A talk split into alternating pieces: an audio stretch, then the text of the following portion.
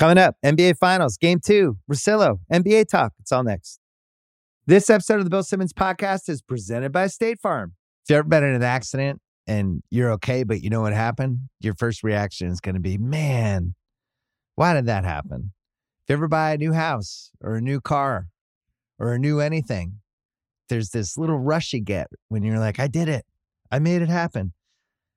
But really, the only words you need to remember are like a good neighbor, State Farm is there. State Farm has options to fit your unique insurance needs, meaning you can talk to your agent to help choose the coverage you need, have coverage options to protect the things you value most, file a claim right on the State Farm mobile app, and even reach a real person when you need to talk to someone. Like a good neighbor, State Farm is there. Learn more at statefarm.com. This episode is brought to you by Michelob Ultra, the official beer partner of the NBA. It's just what you need to sit back and enjoy the game and they're also getting fans closer to the game than ever.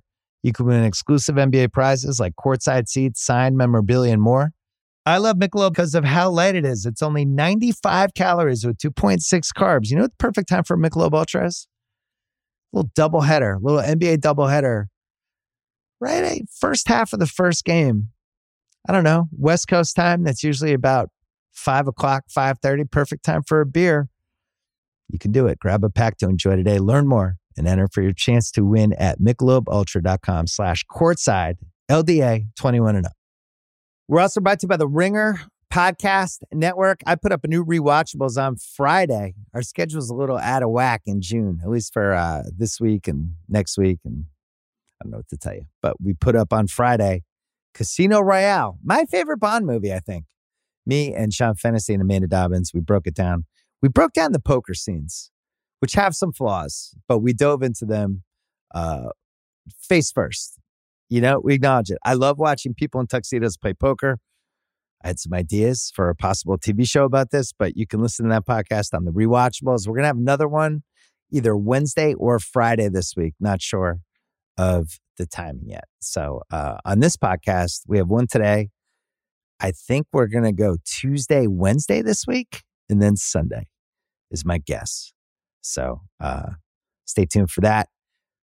Russillo is coming up, and we're going to talk about game two, Denver, Miami, and a whole bunch of other NBA stuff. We're getting close to the draft, we're getting close to free agency, we're getting close to at least one possible crazy trade. You just never know with the NBA. It's all next. First, our friends from Pro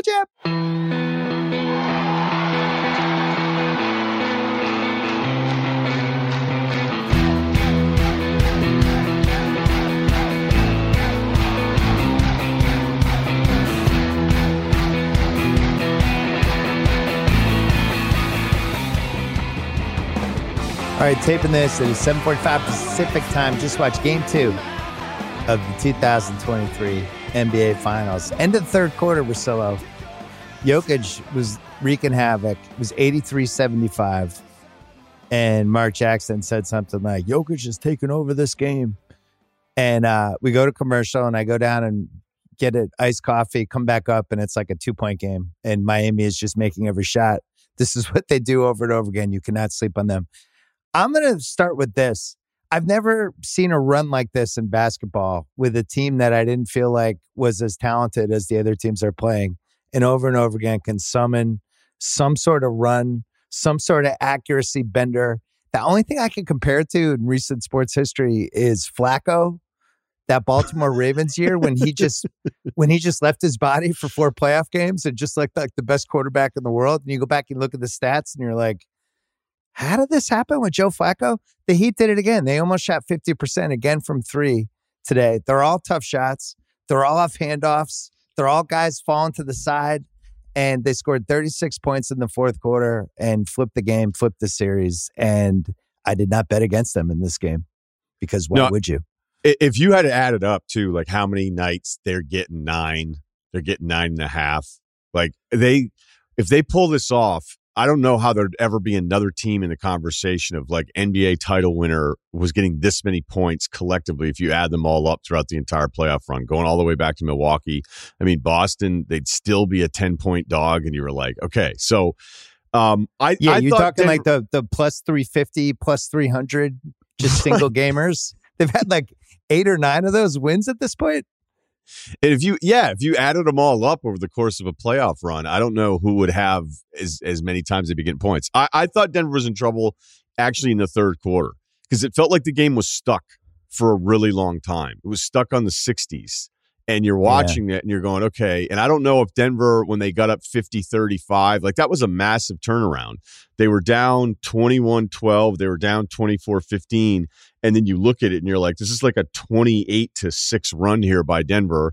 They go up 15. Their bench it, took over. Right. It felt like that. And and I I honestly felt like Denver just they they let themselves get pulled back into a game in perfect Miami fashion, where Miami's like, you know, we're still hanging around, we're still hanging around, and then you going to get your coffee.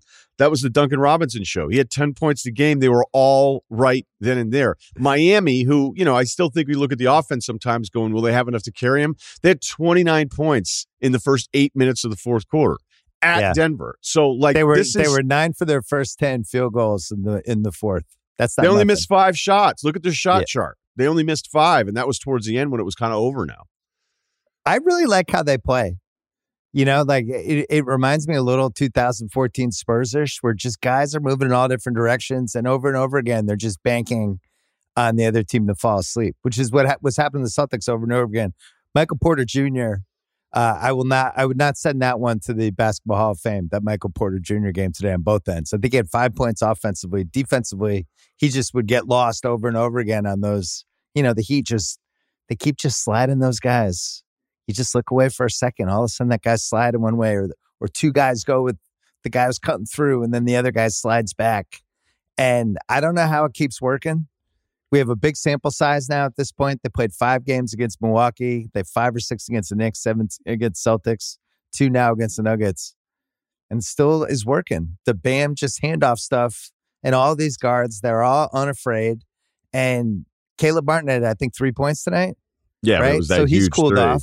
Right. And and his his mojo just got transferred to Gabe Vincent, to Duncan Robinson for a quarter. Lowry made some crazy 26 footer. They're always the team that they get fouled on the three because you stepped on their foot, but they never step on anyone's foot on a three.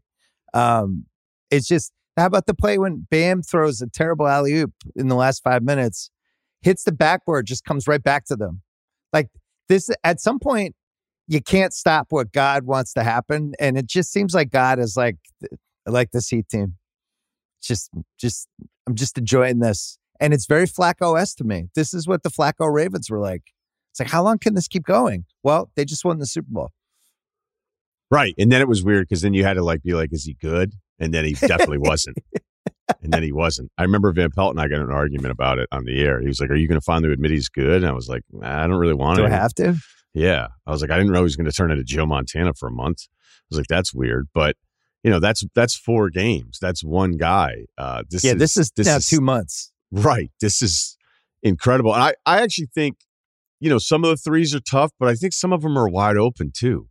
And, yeah. you know, Denver had a stretch where it felt like they got a little annoyed defensively. Like, okay, let's let's start closing out on these guys and you noticed a difference. I think that was in the third quarter at some point because I felt like Miami was stuck on 66 points forever. But everybody, like again, that game got really stuck in the third quarter. I was like, God, this is taking for long, like really long. Nobody's scoring. Like this thing's yeah. really stale. And this is exactly what Miami wants. You know, the crowd kind of wasn't into it. You had Denver making some weird mistakes, even though I think against the zone, they get good catches initially. You know, it felt like the two adjustments were don't let Jokic pass, let him shoot. Okay.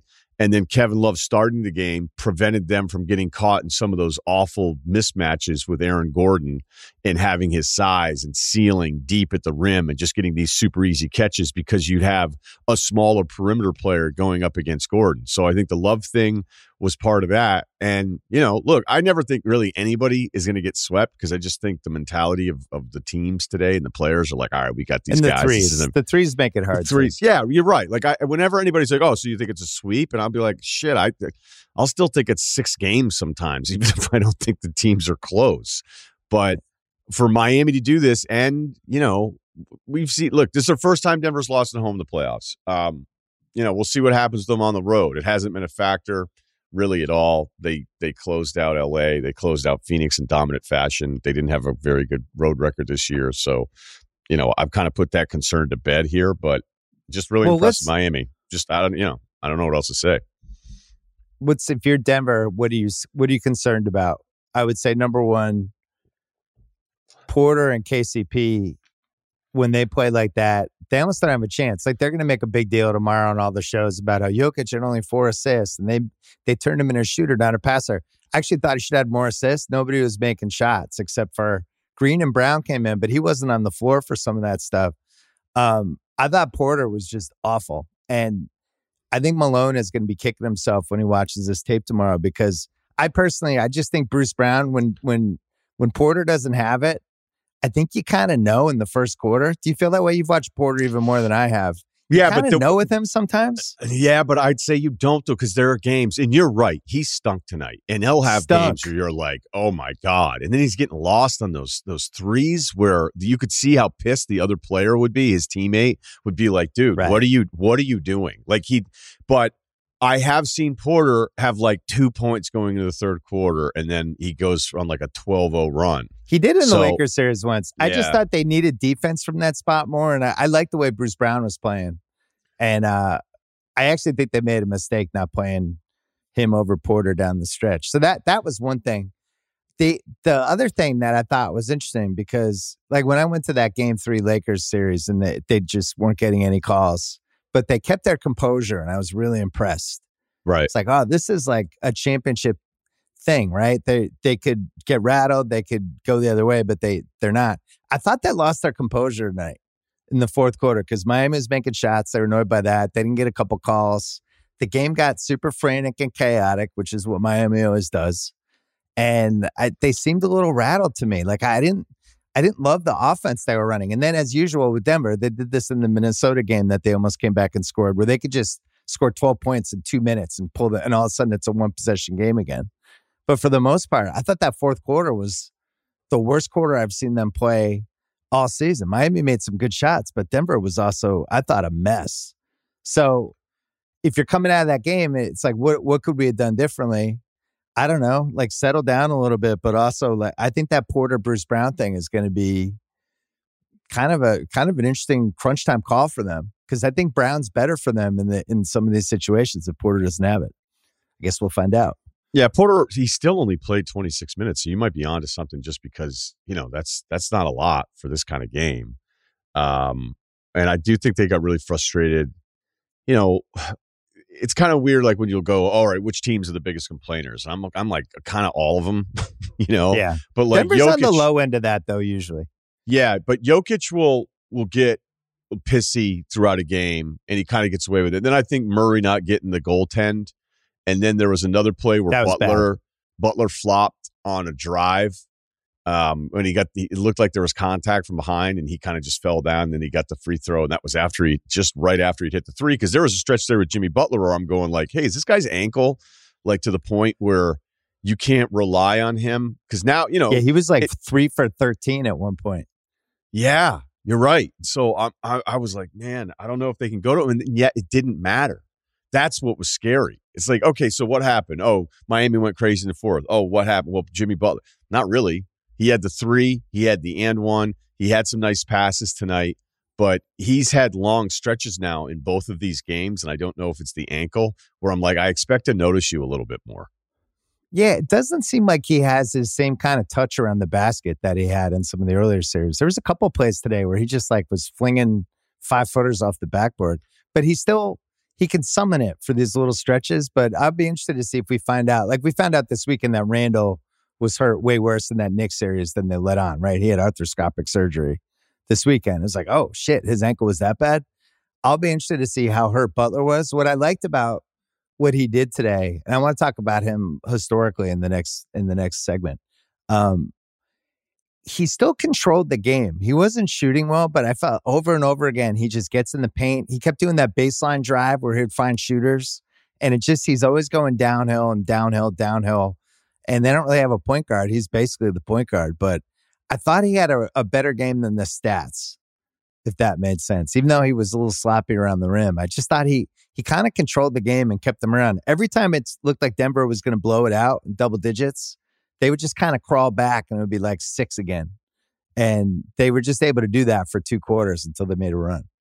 Yeah, look, his passing is great. He's as good as anybody, I think, kind of going with that behind the net hockey thing with the baseline where Steve Nash Steve Nash, I always thought was like the best at it. And it yeah. really opens something up because you're just you're so comfortable Rondo and you can is good see, at it too. Yeah, but the other great advantage is like defenders still have to look at you because you're so close to the rim, even if you know that you're probably not going to go and try to make a layup, like by coming inside and being in the front of it. So that means if the defenders are watching you, then it's kind of as long as your teammates get it and they cut, like he and Bam have that down perfectly. Um, and it's actually really, really tough to deal with. So yeah, I, I'm with you. I thought his passing was good, but I guess I'm still expecting some of those moments where he could just put guys in the blender with drives. Like there's mm. just nothing you can do with him. And it might be the size of an Aaron Gordon, where I feel like sometimes he has the ball and he's one on one against him, and he's like, eh, I don't, I don't know if I'm going to get a clean look at this. And so he turns down some of the drives where I felt like there were drives that we were going to see from him earlier on. But I was, I was watching him, and I, I do think something's wrong with the ankle. I really do. Yeah, I but, don't think he's a. It just seems like his touch is a little off, but it's not mattering him. Not mattering with him going by people. When we talk about um the mentally tough basketball teams, usually we use that phrase for football, right? Like mentally tough. Oh man, that team over and over again. Like the Belichick, the 0304 Pats were like that. They, even though they won all those games in a row, they had the win streak, they won the two Super Bowls in a row, but a lot of the games were close. A lot of them were like three point games, seven point games But they just found a way to win these games. And I, some of these games Miami's winning, where I, I don't know how many wins they have at this point. So this is one plus, so they have 13 wins. And I would say those 13 wins, maybe 10 of them, I thought there were points in, the, in each game where I thought they were, oh, they're done. They're going to lose. And something about, I don't know, the makeup, the guys they have. I know this is what everybody's been talking about the last couple weeks, but it's really unusual for basketball when you don't have like a superstar. Because usually this the superstar is the one that gives everyone else the confidence, but they don't really have a superstar, right? They just have a bunch of really good players who play well together. But they uh man, it just feels like they think they're gonna win. You even saw Bam after, like he's just had the chest out. He's like, I told you, he was like yelling at somebody. Um, this is going to be a tough one for Denver. I still think Denver's better, and I still think they're going to win the title. But um, I thought this was one you got to finish this one today. It, it, the the worst case scenario would be is this has a little Dallas Miami 2006 game two, where they had the 10 point, 11 point lead, remember? And then Dirk brought Dallas back and it just kind of subtly flipped the series and then it just completely changed. But that would be my fear if I was Denver because I think they have a better team. Yeah, I don't, I mean, you know, uh, it's unfortunately the same conversation if you're a Heat fan hearing us go like, "Hey, we think the other team's better," but it's okay. Like I, I don't. Right, I mean, you're it's, playing it's, better. It doesn't matter who has more right, talent. Right. Uh, like that that Highsmith and Love and like at one possession, Zeller and Lowry were back to back buckets, and you know you're watching this play out, and you're going, "What? like, what is what is this?" And they needed it right? They needed it that whole time. And I, I think one of the things I really liked, another thing I liked about Miami in this one was just how comfortable Bam is. Like, oh, okay, so this is how we're going to defend me. So like I have time to make the right decisions. You know, like I'm not I'm not getting pressured into a situation where, where they're contesting out on me because they don't have to defend me like a shooter. But uh, he's he's been great. Some of that two man stuff he does again, and some of the other passing, despite the one that almost broke the backboard. Um, he's making some great plays. And then there was even a cut with Duncan Robinson where they ran something where Duncan Robinson cuts, and the guys were so freaked out to defend Duncan Robinson on the cut that they left, I think, Vincent wide open for a three in the fourth right. quarter. And then they ran it again, and they were like, oh, like, we can't do this. And it was really smart, I thought, from Bam, because then it looked like he had Duncan Robinson on a cut, but I think Gordon was with him. And Bam was like, just just couldn't pull the trigger because he's thinking, okay, size wise, like I don't even think so. You know, the read was there. He could have made it. It could have been turned over, and you still would have been okay with it. I just thought he was he was making some awesome plays, and it's kind of a comfortable spot for him because Jokic is not going to pressure into him. He's just not. Yeah, they were basically running the same play that Denver runs with that Murray Jokic high screen, except Miami somehow in that fourth quarter figured out a way to bother that. I haven't seen anybody bother that all season. They they had like this extended zone out there, and they were kind of leaving Jokic, you know, basically like making it so they couldn't do that little handoff play. So then they put Jokic like basically in the foul line, like, okay, great, then we'll take this. But then they figured out a way to at least bother that one too and push the game into the corners where the Nuggets didn't really have anybody that was playing that well in the quarters. Like if Porter played well today, Denver, they wouldn't be able to do that. In Denver won, but they kind of stiffed that out. And Jokic ends up with 40, but um or 41 and 11 boards. He took 28 shots. I, I just don't feel like he's it reminds me of the when the Spurs did this to Nash in 05. Like I, those guys just aren't happy when they're taking 28 shots. It's not the ideal Jokic game. He's not like, cool, I went 16 for 28. That's not what he wants. He wants he wants 23 and 17 and 15. And he wants everybody else to do well.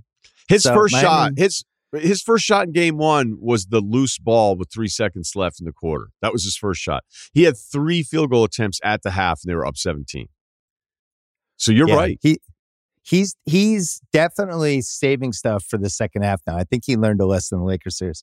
Let's take a break and I want to talk about Butler and Jokic. This episode is brought to you by Michelob Ultra, the official beer partner of the NBA. It's just what you need to sit back and enjoy the game, and they're also getting fans closer to the game than ever. You can win exclusive NBA prizes like courtside seats, signed memorabilia, and more. I love Michelob because of how light it is. It's only 95 calories with 2.6 carbs. You know what the perfect time for Michelob Ultra is? little double header, little NBA double header. Right, eh, first half of the first game. I don't know West Coast time. That's usually about five o'clock, five thirty. Perfect time for a beer. You can do it. Grab a pack to enjoy today. Learn more and enter for your chance to win at michelobultra.com slash courtside LDA 21 and up. This episode is supported by State Farm. If you've ever been in an accident and you're okay, but you know what happened, your first reaction is going to be, man, why did that happen? If you ever buy a new house or a new car or a new anything, there's this little rush you get when you're like, I did it. I made it happen. But really, the only words you need to remember are like a good neighbor, State Farm is there. State Farm has options to fit your unique insurance needs, meaning you can talk to your agent to help choose the coverage you need, have coverage options to protect the things you value most, file claim right on the State Farm mobile app, and even reach a real person when you need to talk to someone. Like a good neighbor, State Farm is there. Learn more at statefarm.com. All right, some big picture stuff. I had all this stuff prepared because I thought if the Nuggets won tonight, they were becoming interesting historically because they were uh, they were undefeated at home until tonight.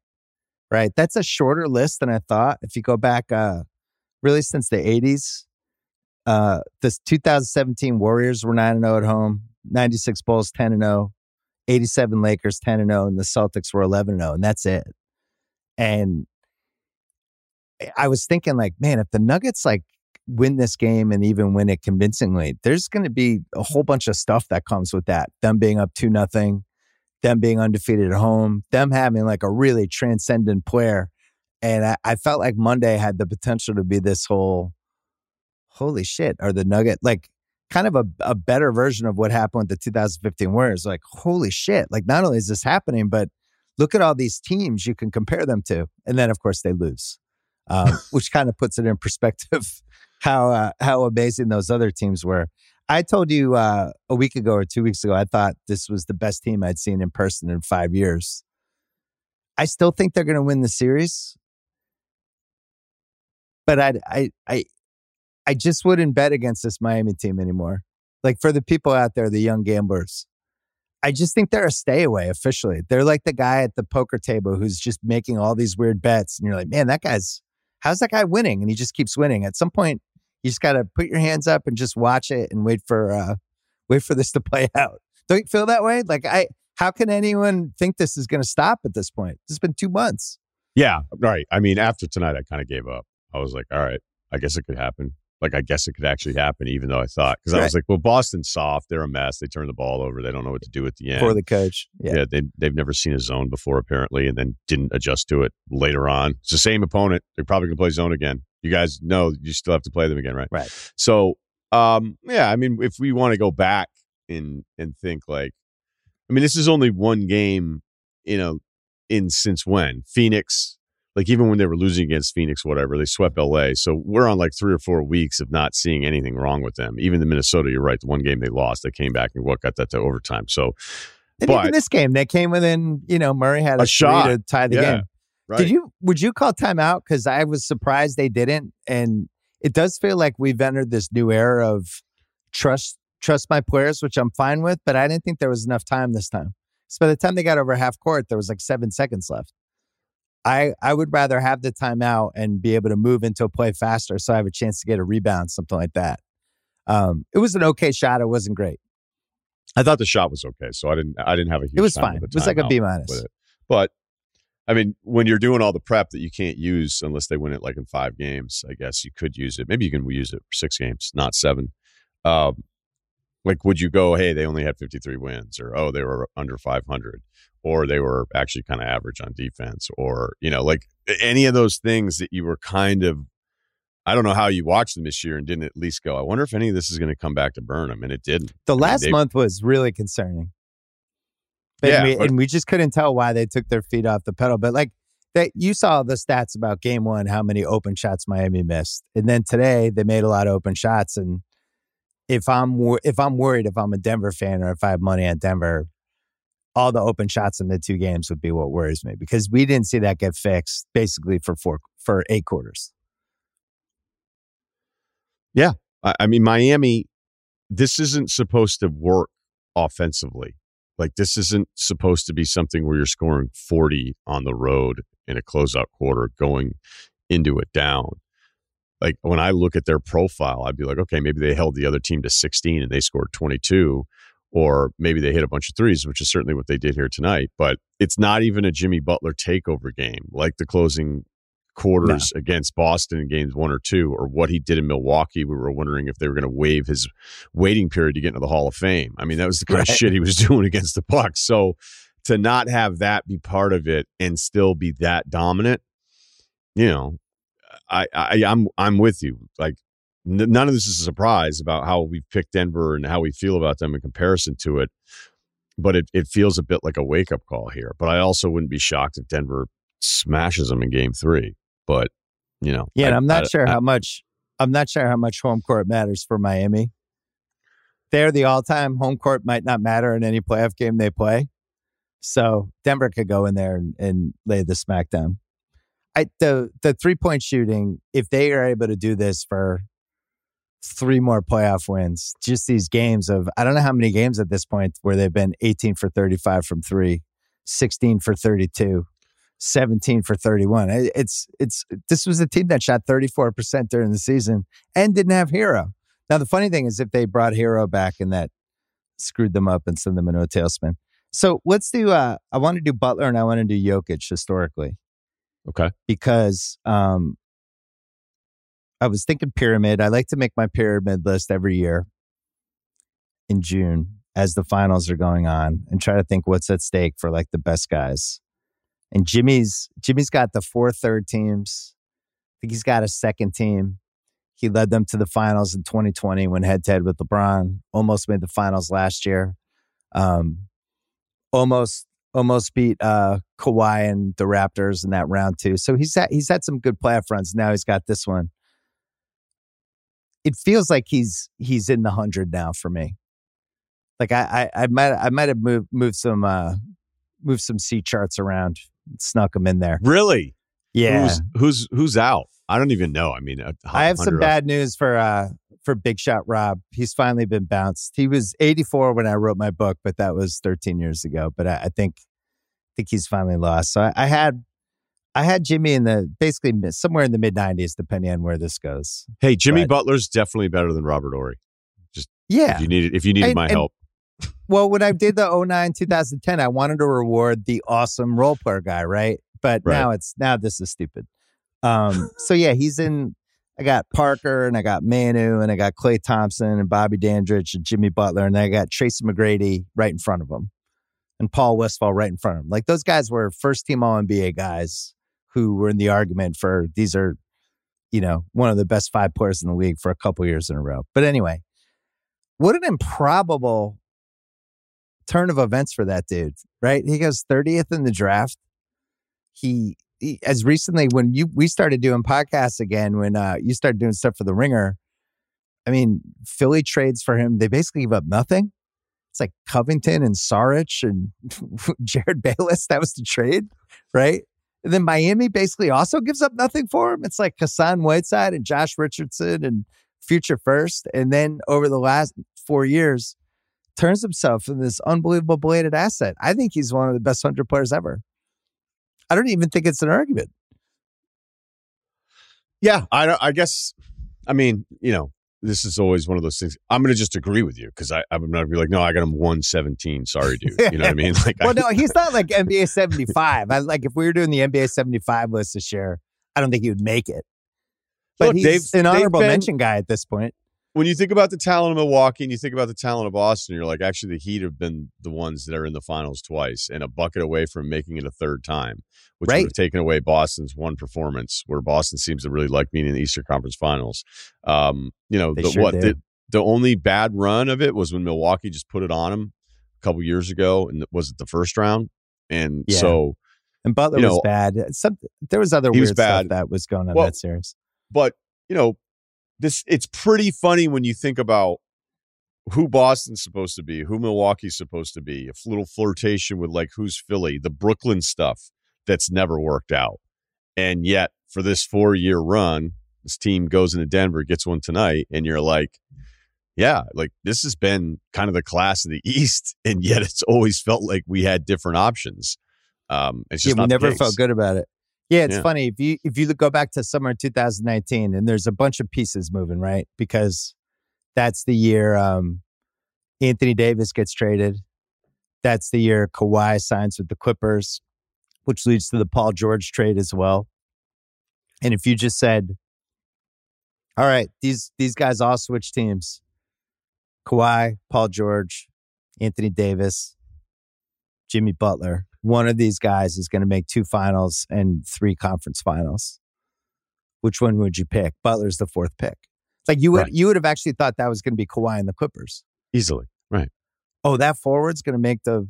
But it was basically like he took Kawhi's mojo coming out of that uh that season. So anyway, um, whatever happens for them, even if they lose in five, I, I think he's just vaulted to another level. And it, it even happened a little bit before this, but even watching that game he played today, it's just I love when guys are awesome when they're not when they're you could tell they're not hundred percent, and I would say he's like eighty percent. So that's one.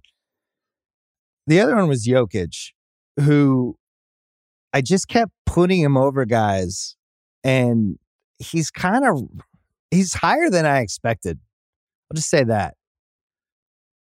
Like I have him in the top twenty-five now. You have Jokic as 25, top 25. I have him in the time. top 25. I do. I do. Um, like you watch that game he played tonight, or that. Let's take the last two games, two finals games, right? He's taking pieces of some some of the great finals players we've ever had, and he's just making a souffle of those guys. Like he's got the 77 Walton, he's got the 2011 Dirk, and he's got the 86 Bird passing post up stuff, and he's just using all three of those parts. I think the effect that he has on his teammates and just how f- what these stretches that'll have, like the game he had tonight, um, it's just ridiculous. Like I, I, he's at for me at like really close to the highest level. I mean, he would have to win the title. I, I factored this in, like assuming Denver wins top twenty five. If they don't win, nudge him backwards a little bit. But I, I think we're now in that territory. So we're talking guys like, you know, Karl Malone, KG, Bob Pettit, Julius Erving, Elgin Baylor, Dirk, Giannis, John Havlicek. Like from a talent standpoint, I think he's there. He's got the MVPs. But it was just kind of jarring as I was making the list. Oh, he's better than that guy. Oh, he's better than that guy. And he just kind of kept going up. So it's like, Like, he's about as reliable of a dominant offensive force as we've had in a long time. Like what Yeah. what would be a bad Jokic game at this point? 20 points, 12 rebounds, and nine assists. Like, man, Jokic sucked tonight. No, it's wild because he's he's now reached a point offensively where I feel like every possession is the right possession. Like I never feel Yeah. like what the hell was he doing? That was Yeah. wrong, or that was a bad shot, or oh he forced that, or what did he do there? I mean, I'm, I know he had one out of bounds tonight, but for the most part, it's like two hours of watching a guy that doesn't make mistakes, that has the ball this much. You know, there's even shots with Steph where I'll be like, ah, you were you were just feeling yourself there a little bit. You know, um, all the great players do some stuff where you're going to be like, you know, Giannis pulls up from three or bails you out in transition with a jumper, and you're like, why did you not just keep? Even though he goes to the lane constantly, um, Luka, some of the step back stuff with Jokic, he's as good as those guys, but he also, I feel like everything he's doing is under the premise of making sure it's the best possession that you- could have. So if you're talking career wise, he probably gets dinged a little for how much longer it took him. Yeah, he's 28. I'm I'm projecting like just assuming it's going to take. If he'll, he's he'll this- probably have five, six more years at, at this level or around Right. this level, right? Well, if, if he's going to be like this and maybe wins another MVP along the way, then 25 would probably be the low end for him when he's all done, yeah, right? yeah. So I don't think the, that's the other one that's in there is Giannis, who I think is ripping off a similar arc where I just assume unless there's a catastrophic injury, this will keep he'll keep going around the level he's at for the next few years. I the thing with uh Jokic that was important about these last two rounds is, you know, all the diehards and all the people who are the Jokic kind of touters, he still needed to do it on the highest stage, you know, and that that was the last piece. And you unfortunately that's just the way it goes. You gotta you got to be as good with all the lights against the best possible competition. The stuff he did against the Lakers and then the stuff he's doing in this series, like he, he kind of needed it for the resume, unfortunately. Yeah, but it isn't unfortunate, you know? Like if you're going to be this guy and you only have one Western Conference Finals appearance 4 years ago and it wasn't even close, like Yeah. You know, eventually you need to kind of do this. That's why I always think the Jimmy stuff's so fascinating because we don't really ever talk about him being one of those guys at the top, which is fine. I think that's accurate. But then this happens and you're like, well, this is weird. It's like, yeah, but he also kind of skates. He skates like if he were considered the fifth best player or the fourth best player in the league all the time, if we actually talked about him like that, then we'd be like, well, how come he doesn't win more? Right. But with him, it's like, Yeah, he's in the perfect spot. yeah, right. He wins just enough, and he does it in a way that's that's so impressive. I'm surprised you liked him as much as as you did tonight, but I don't know. I don't know if that was the prep because I, I would agree about the passing, but I just maybe I'm holding him to this weird standard of I No, we I wanna, agree that I he want to notice sloppy. him. Yeah, I just want to notice sloppy him. around the rim, but that, but I think what I liked about him is that he didn't play well, but I thought he still had a huge impact on the game, which to me is like I'm always more impressed when you can do that. When you're like, I don't totally have it, but how can what are three other things I can do to make the game? And I, I thought he controlled the game offensively, and uh, you know, like Lowry in the first half was an abomination. He's minus 21, right? Gabe Vincent was good. Other than that, they don't really have anybody who can create anything for anybody else. Caleb Martin crashed back to earth, which Raheem did that before. Uh, was the one of the bets before the series. Caleb Martin's points per game. The bet was over under 15 and a half. oh wow, And, and Raheem was like, I'm shorting that. There's no way. Like, hey, there's no way he can do that two series in a row. You, you do think, like, all right, what makes somebody cool off? If you're Caleb Martin and you have just this incredible run against the Celtics where you're you're basically outplaying Tatum and Brown, your phone, everybody you've ever met in your entire life, you're probably hearing from over the next two days, right? And people just all over the place. Like almost like managing what's happened to your life becomes part of you know your preparation for trying to get ready for the finals and all that stuff so i always feel like we underrate how that would affect somebody even like derrick white after game six he has that crazy play like anyone he's ever met in his life he's going to hear from over the next 48 hours how does that affect how you get ready for the next game but Right. anyway he's if if he had played anything remotely like this in the boston series the celtics are in the finals but that's the crazy thing about this miami team Yeah, Right. I, I mean, they got they basically for that series got an extra superstar out of nowhere. like they got like They got Hey, Kawhi who- Leonard for a right. week. who is your team? Oh, this. But there's a guy who turns into Spider Man like for two weeks, and then he's he's not going to be that again. And also, like, Uh, where where's Gabe Vincent for you as a free agent now? Is he like a ten million dollar a year guy for you? would you rather max him or Harden?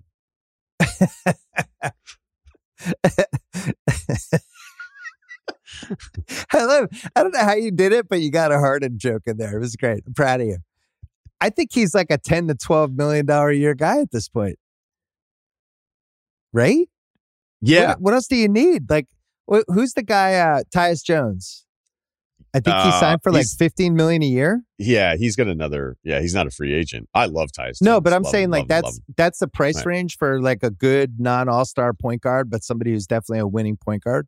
So Gabe's, I think, somewhere between ten and fifteen. I bring this up because, you know, we did that second apron stuff last week, and Miami's going to have some some tough decisions. And I think Kevin Love is a max player again. I think he showed that today. uh, I don't think you're serious about that. I uh, He did have nine and ten and a couple great outlets. Cavs didn't He need did. that. They they did. They but didn't. but They were fine. You know what though? I like you know, for all the times you try to figure out like who's a good coach and who sucks and all that kind of stuff, like we all know how great Spo is. And then you see something where for Spo, especially when it turns into a win, you're like, all right, that's great.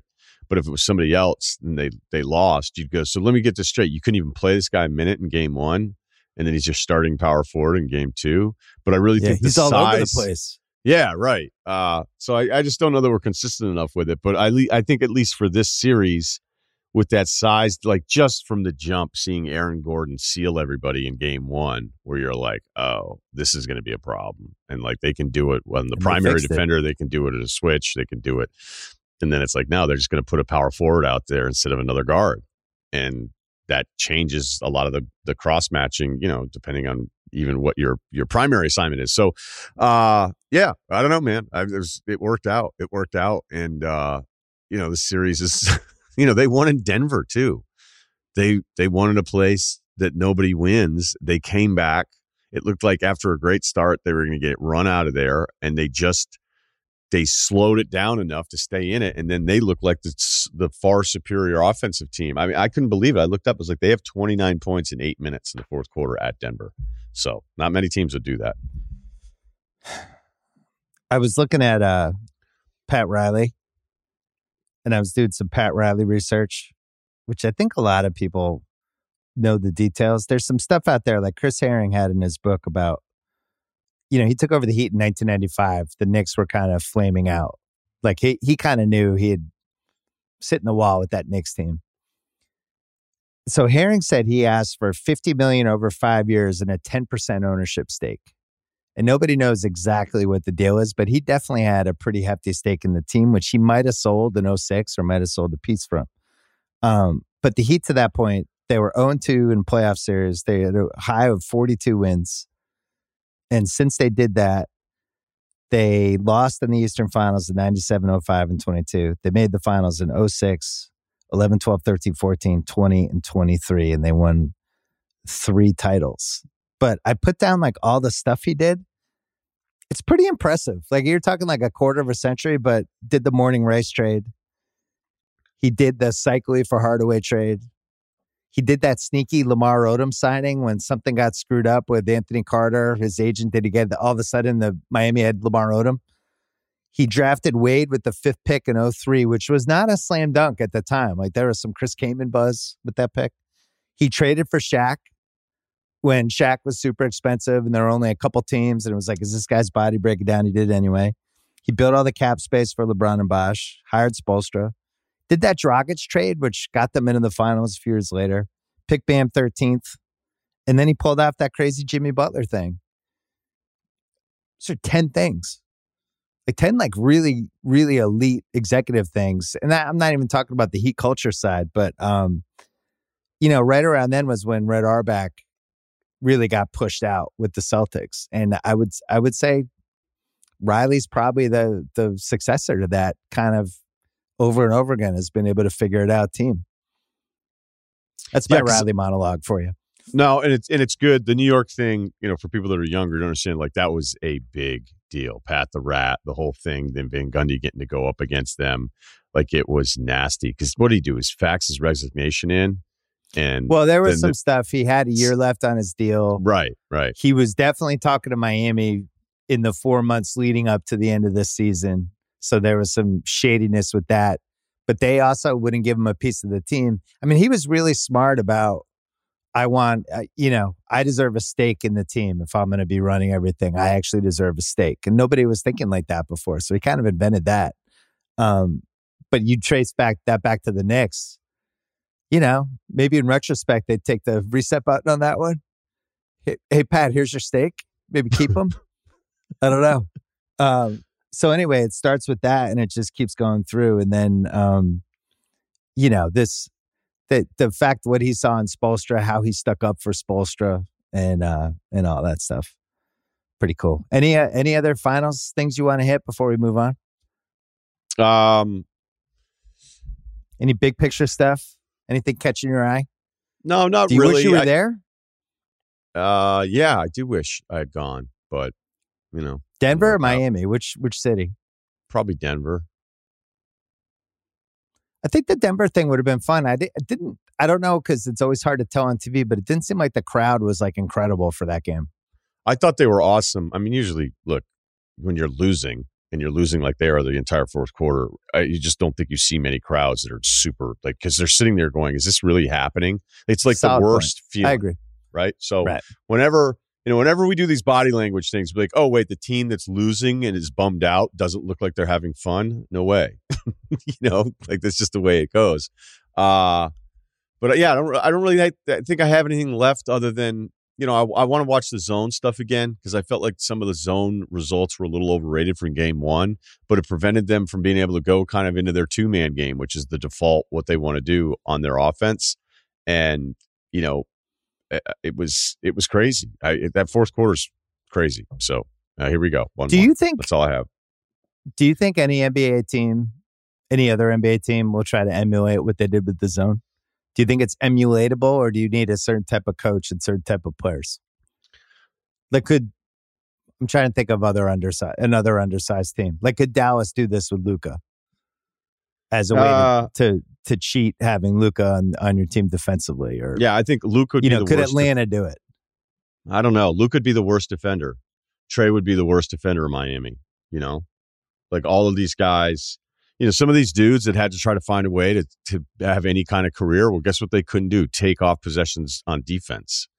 So Right. it's like, hey, you're a two way. You're an undrafted. You're uh, you got cut by the Celtics. Like you got to play defense. And even Duncan Robinson, who you know looked like his career was over here. The great thing, the classic Heat thing is going to be they're going to trade him and like actually Yeah. get something of value from him when he looked like he was one of the worst contracts in the NBA. So, uh, yeah, I do think I do think the zone there has to be some buy-in, but I'm a big believer in it. I'm a big believer in it. I mean, look, it just took it just took Denver's offense out of rhythm for like a good stretch here, even though I Which still we didn't know it was possible. Right. But I still felt like they got good looks, but it wasn't them kind of predetermining what they wanted to do. Where I thought the zone stuff, like the backups killed it in game one for Denver. And then there's there was the stretch in the second half where Miami ran the zone with Jokic, where I, I know the numbers probably said it was really successful. I didn't feel like I thought they were really good looks, you know, like, wait, is it score or is it the other team's getting good looks?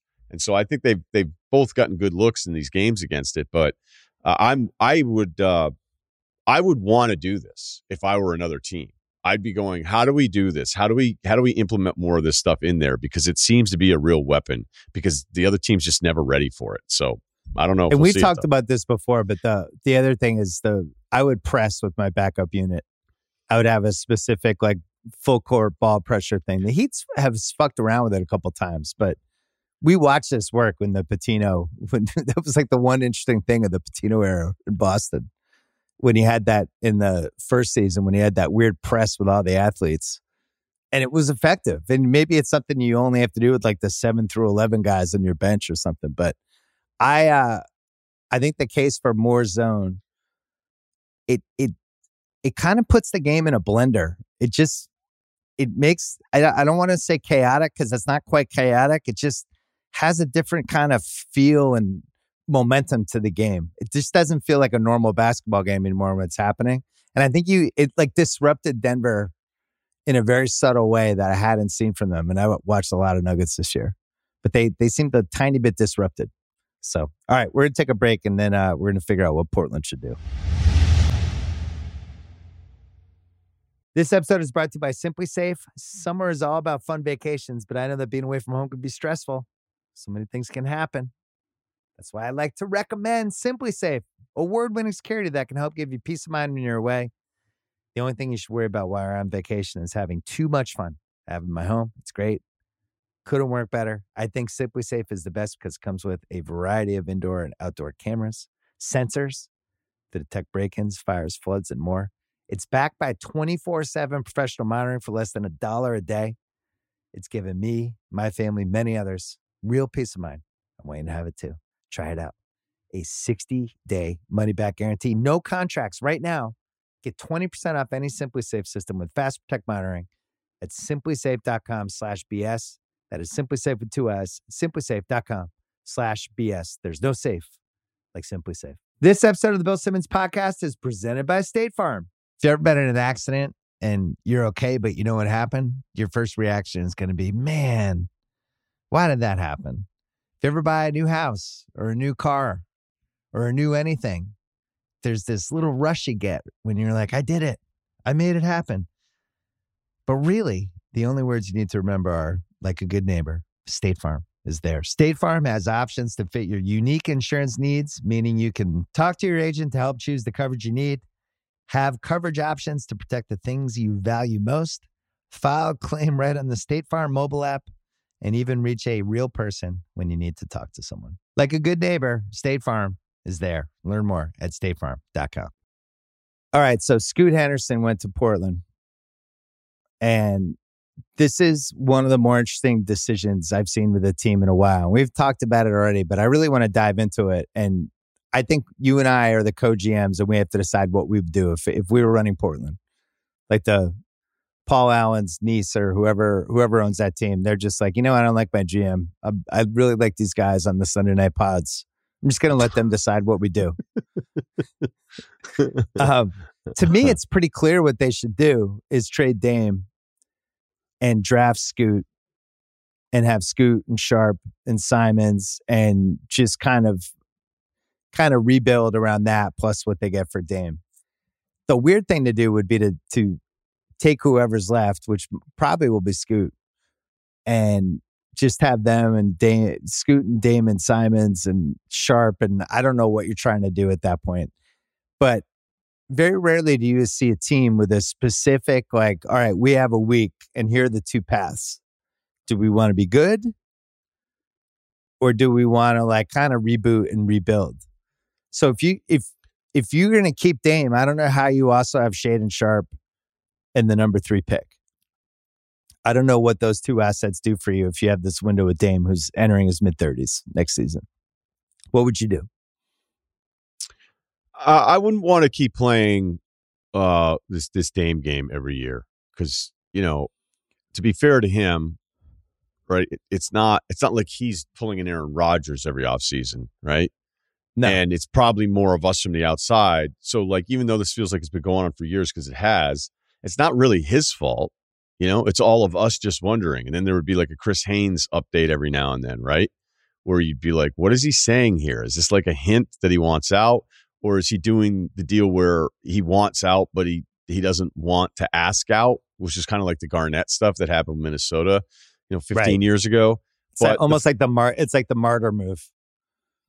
Yeah, but with with him with him being at 45, 48, 58, 63 million the next 4 years, I wouldn't want to be paying him that because that might be devastating. And what's our version of good if you're Portland?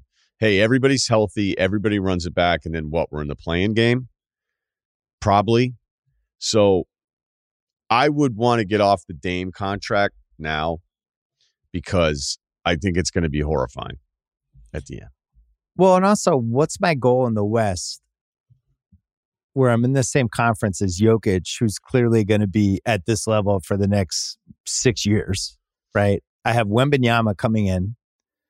Yeah, I but have- I'm not where I, I'd be like whatever. Well, but three years from now, I got Wembanyama. God only Yeah, but- knows what that Spurs team's going to look like. I Sure, have that but I New mean- Orleans team with a bunch of assets. I have OKC with a shitload of assets. You know, so long term, there's going to be teams that might have better assets than me. Short term, I'm not going to be better than a team like Denver, at least the Lakers next year if they bring their guys back, and who knows with Memphis. And so I, I, don't even know which era I would target. I would probably probably move toward later, and and hope that somebody panics and gives me too much for Dame. Would be would be my hope. I just don't know who that team is. Somebody would do it. I mean, somebody would because he's that good. And they would be like, I will worry about the rest of it later. Like, I still think Philly and the Harden thing, like with their contract, I think Daryl's just going to go, whatever. I don't care. Like, I'll just trade him. you know, if it's a bad number at the end, somebody else will trade for him. I'm not going to worry about it. And he's done that a couple times in the past to get his guys. So I do think there'd be teams that are really interested in Damian Lillard, but I'm I'm more I think we're on the same page here that it's like in the best case scenario of events, everybody's healthy, they keep Grant, everything's good. Nurkic actually plays all the time. Sharpe takes a jump, all of these things. I, I don't really think that team's probably any better than than in that six, seven, eight range. They just Right, don't and even if- defend. They, they don't. The small guards, man, they got two really small ones, and Lillard has no interest in being a defensive player at all. He just doesn't. Yeah, Kinda like even if they were they were able to talk the Celtics into like a Jerami Grant sign and trade with the number three pick for Jaylen Brown. I don't know where that gets them, right? Or if they did, I don't know, number three and and and Sharpe for Jaylen Brown or Paul George or say you know some established star. I still don't know where that gets them. Does that get them to round two? Does that get them to round three? The move. You have Sharpe, you have Simons, you have a number three pick and a three player, and then it drops draft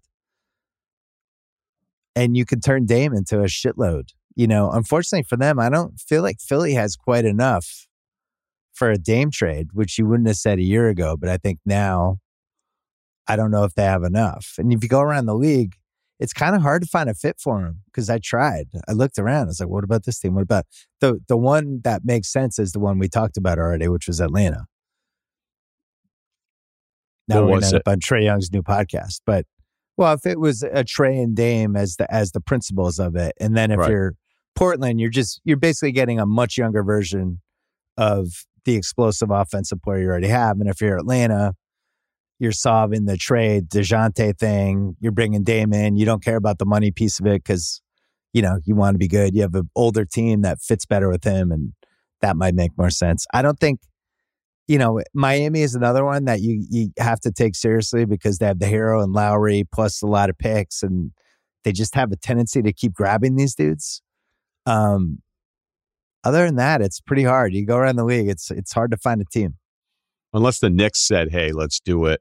We'll go RJ. We'll go another one of the guards." Yeah, but you can't have Jalen Brunson and Dame Lillard as your backcourt. like that's I wouldn't. that team's so, not but- going anywhere, right? Now there could uh be a three teamer where if it, if it was like Embiid goes to the Knicks and you know Dame's going to the Sixers and and we did a ring around the rosy. Yeah, thing. but I, why is Dame going to the Sixers? That never happens. He's not going to be there, right? Well, that's the thing. It's that never happens. Then the, the only other one, and it, I was trying to think, how does he get to Milwaukee? And I couldn't figure that one out either.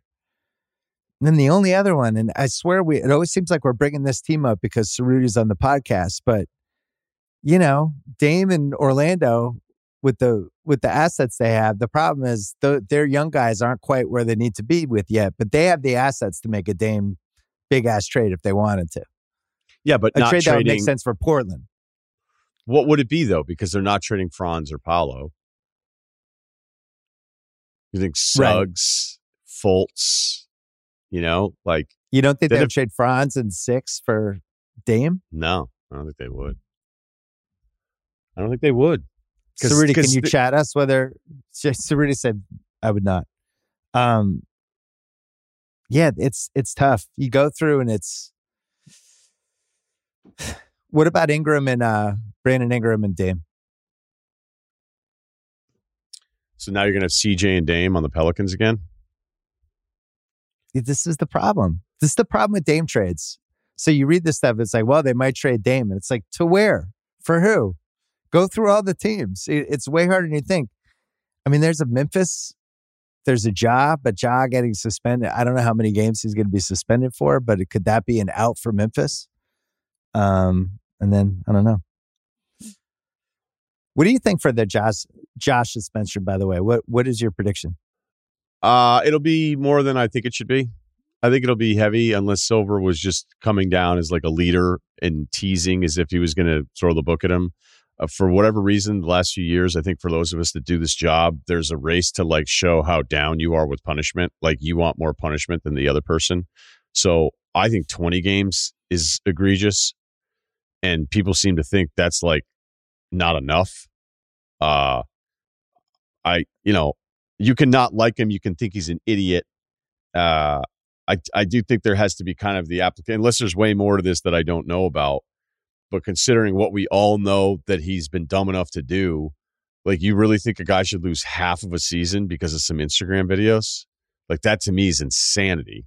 But it's it like I don't know. It's just weird how punishment plays out, where it's this contest to see who likes who takes punishment the most serious. Doesn't mean I like Ja. Doesn't mean I think any of this shit's cool. Doesn't mean I don't think he's made huge mistakes and has to figure some stuff out. The interview with Jalen was terrible.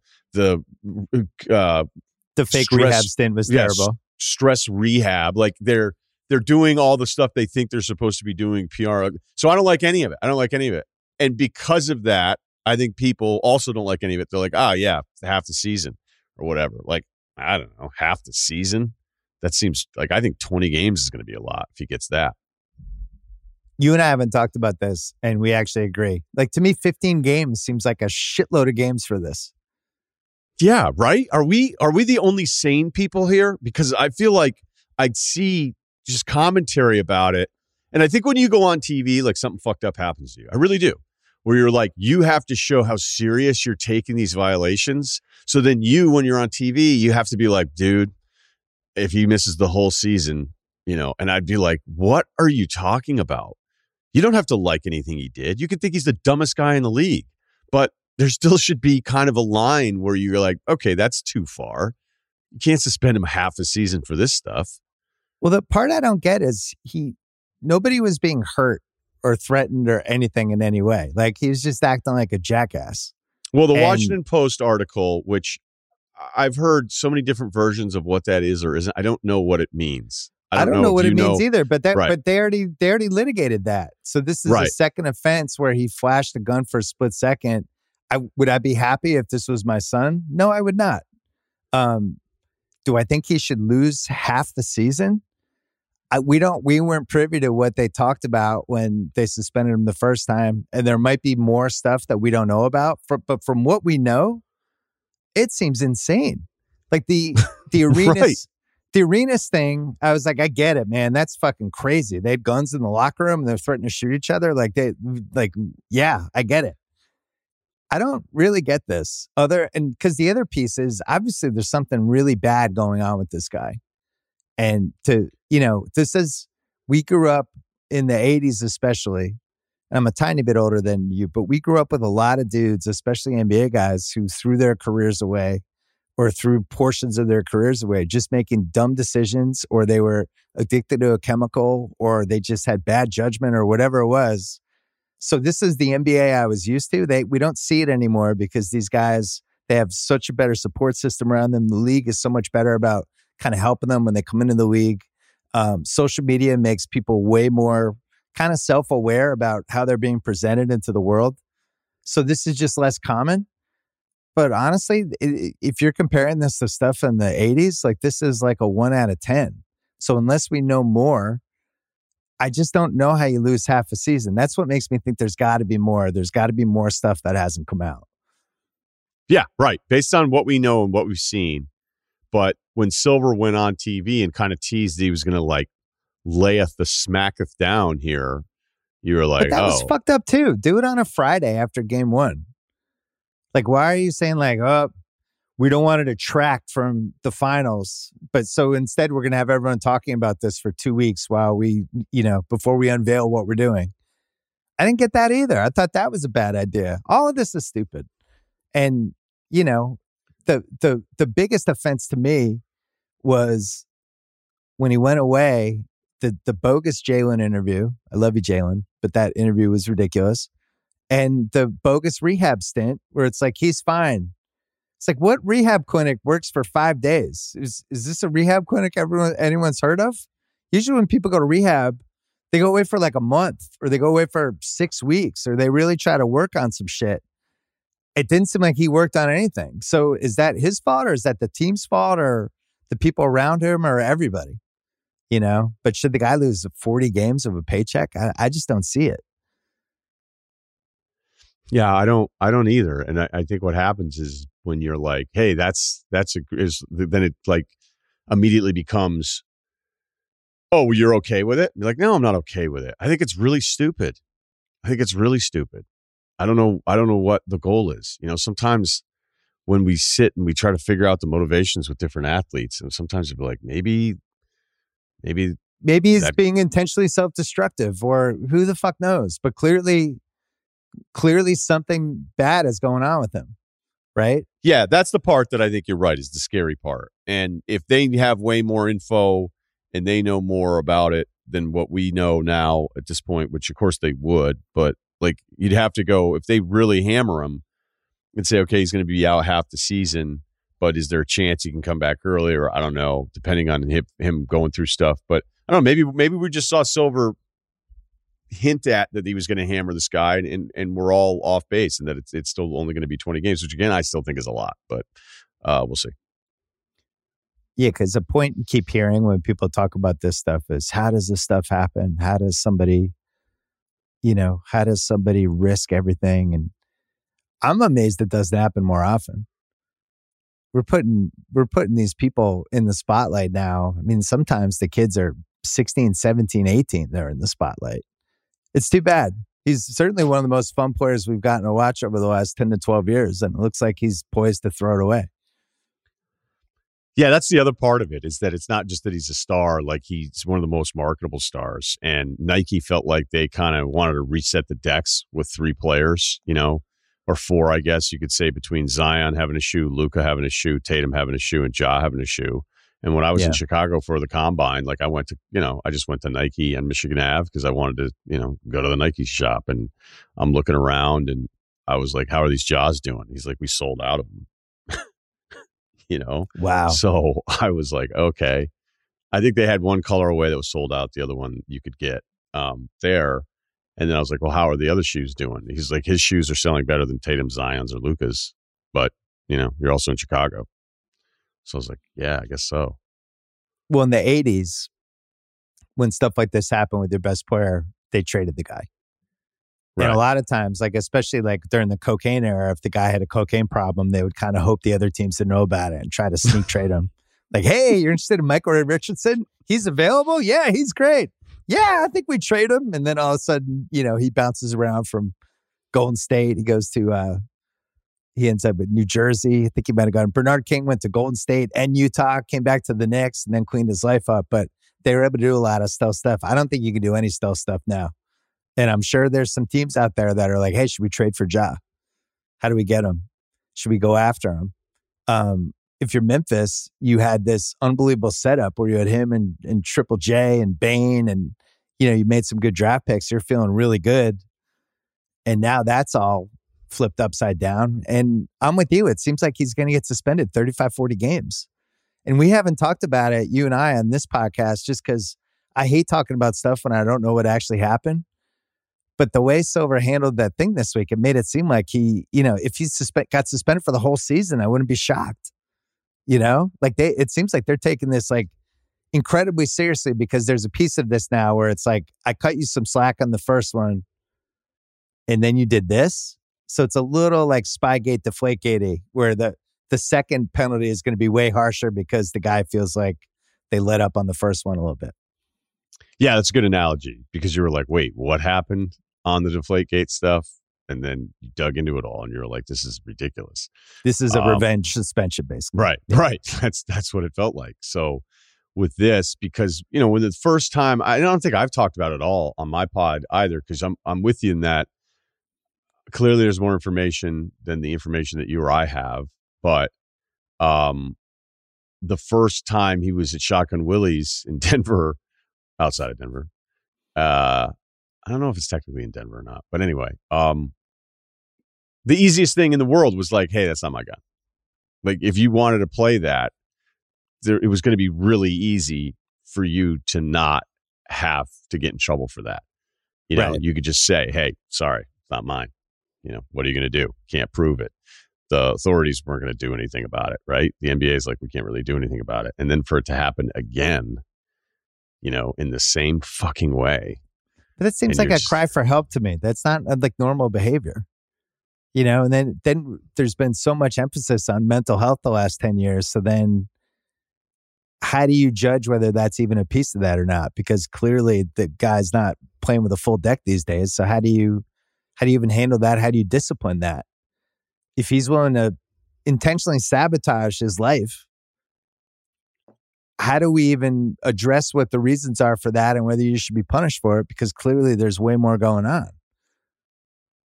Yeah, I don't know. Like that's crazy that he did it the second time. I, to me, that just seems like somebody who's, you know, trying to sabotage their own life. or they have a friend who's really bad with the phone. Right. You know, or maybe- or maybe like who knows? Maybe he was super high, didn't know what he was doing. Maybe it was a toy gun. But the way Adam, th- you know, kind of presented it a few days ago, it seemed like more somber than maybe any of us were expecting. Right?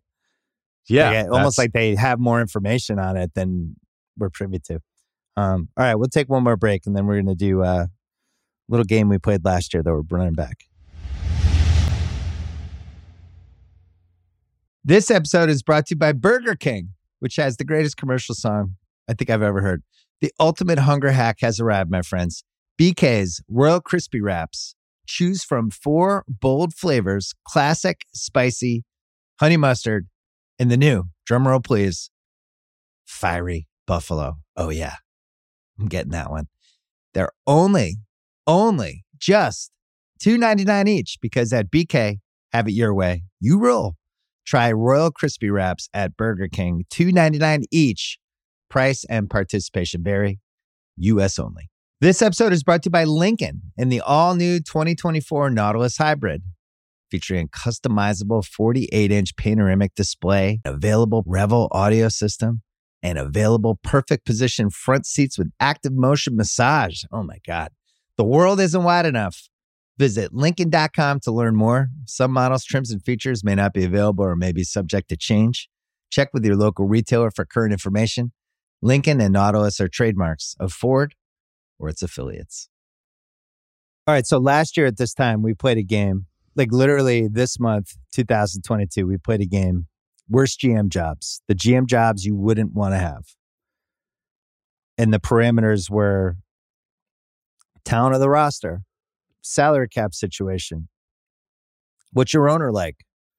What market are you in? What's your success upside? What's the ceiling of the job? So I went back and I listened. It was really funny the order we had in 2022. We just went, we traded picks. You had the first pick and you took Sacramento. You thought that was the worst GM job. And I, by the way, agreed with you.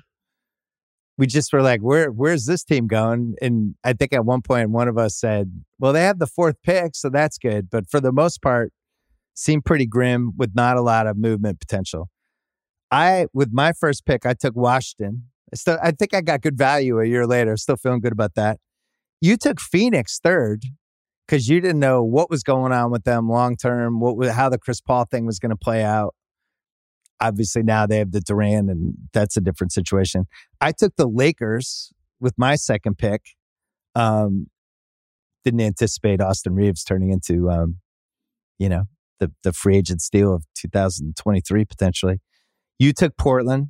I took Utah, and we had a whole conversation about what do you do with Mitchell and Gobert, not realizing they were about to trade them for 200 picks and a couple future All NBA guys.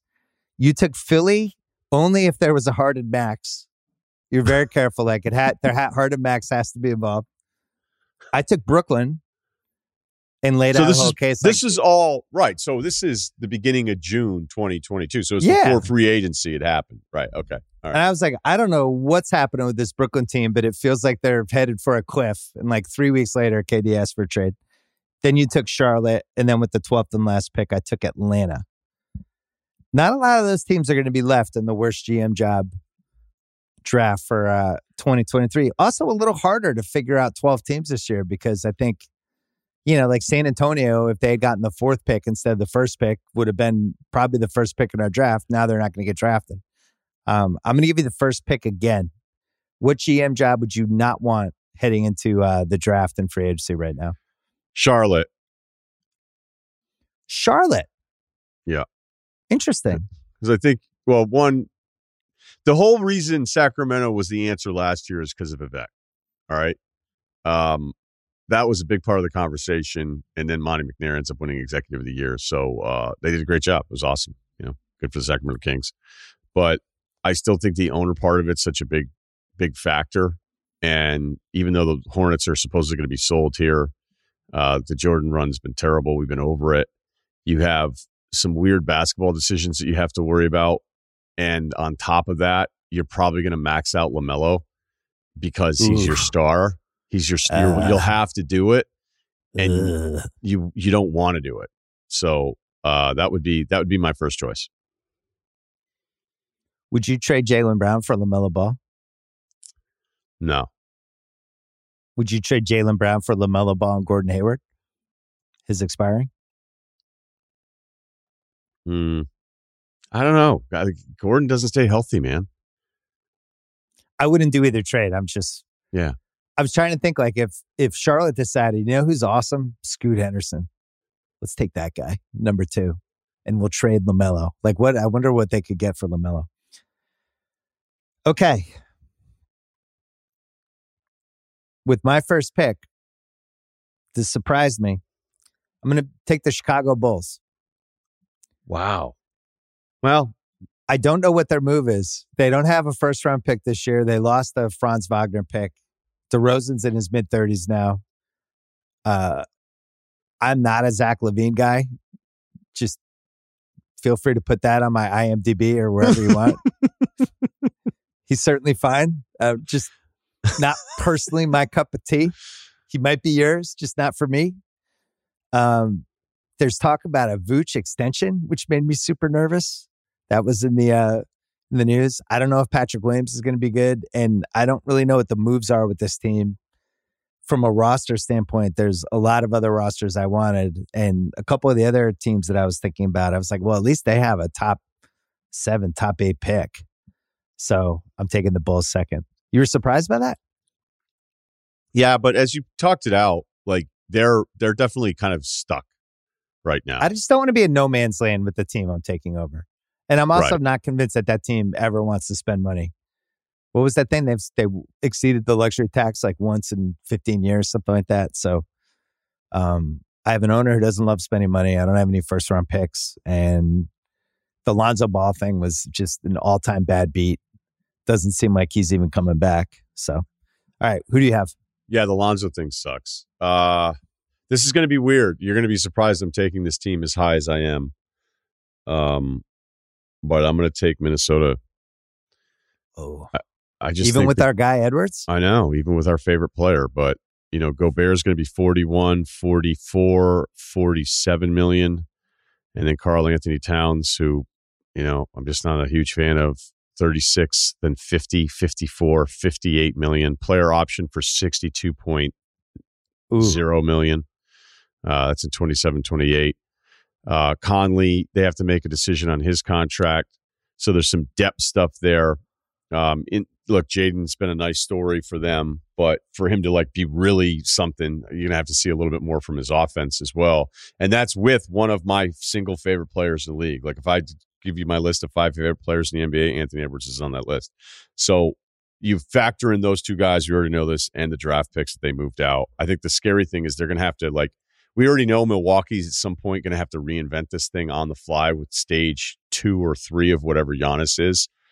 I don't even know if Minnesota will be able to do it in a way that helps the rest of the roster when they have to kind of figure out who they're going to be. Because I think Edwards will be that good. And pretending that he's not the number one option as they move forward is probably just a waste of everybody's time. You made me think as you were talking that out, does a Towns Dame trade make sense? Maybe. And You then know, Portland I- takes Scoot. And you put Dame and Edwards together with with a Gobert as a center, and you got McDaniels, and um, it's not nothing. If you're Portland, I'm probably hoping I could get more from Dame. Towns is like 27 at this point. I feel like he is what he is, but he's still a 25 and 10 when he's healthy. Still a pretty Yeah. player. He's still a good player. I just don't trust him. Yeah. And I don't know what happens to him in games where I feel like Pressure.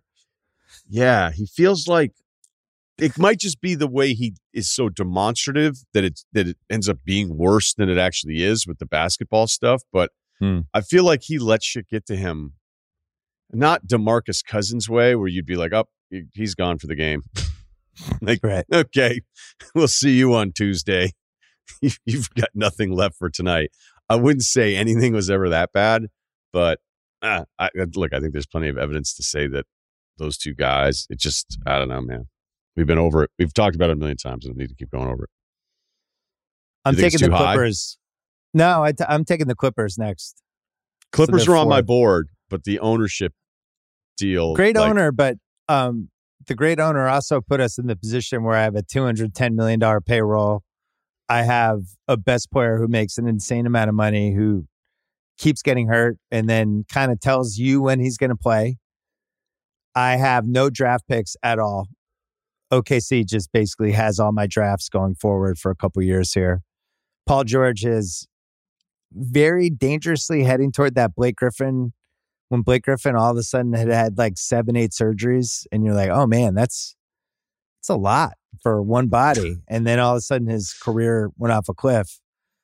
I do worry about that with Paul George. He's had a lot of injuries to a lot of major body parts. And then I don't really know what else I'm supposed to like on this team. And I don't know how they have a $209 million payroll.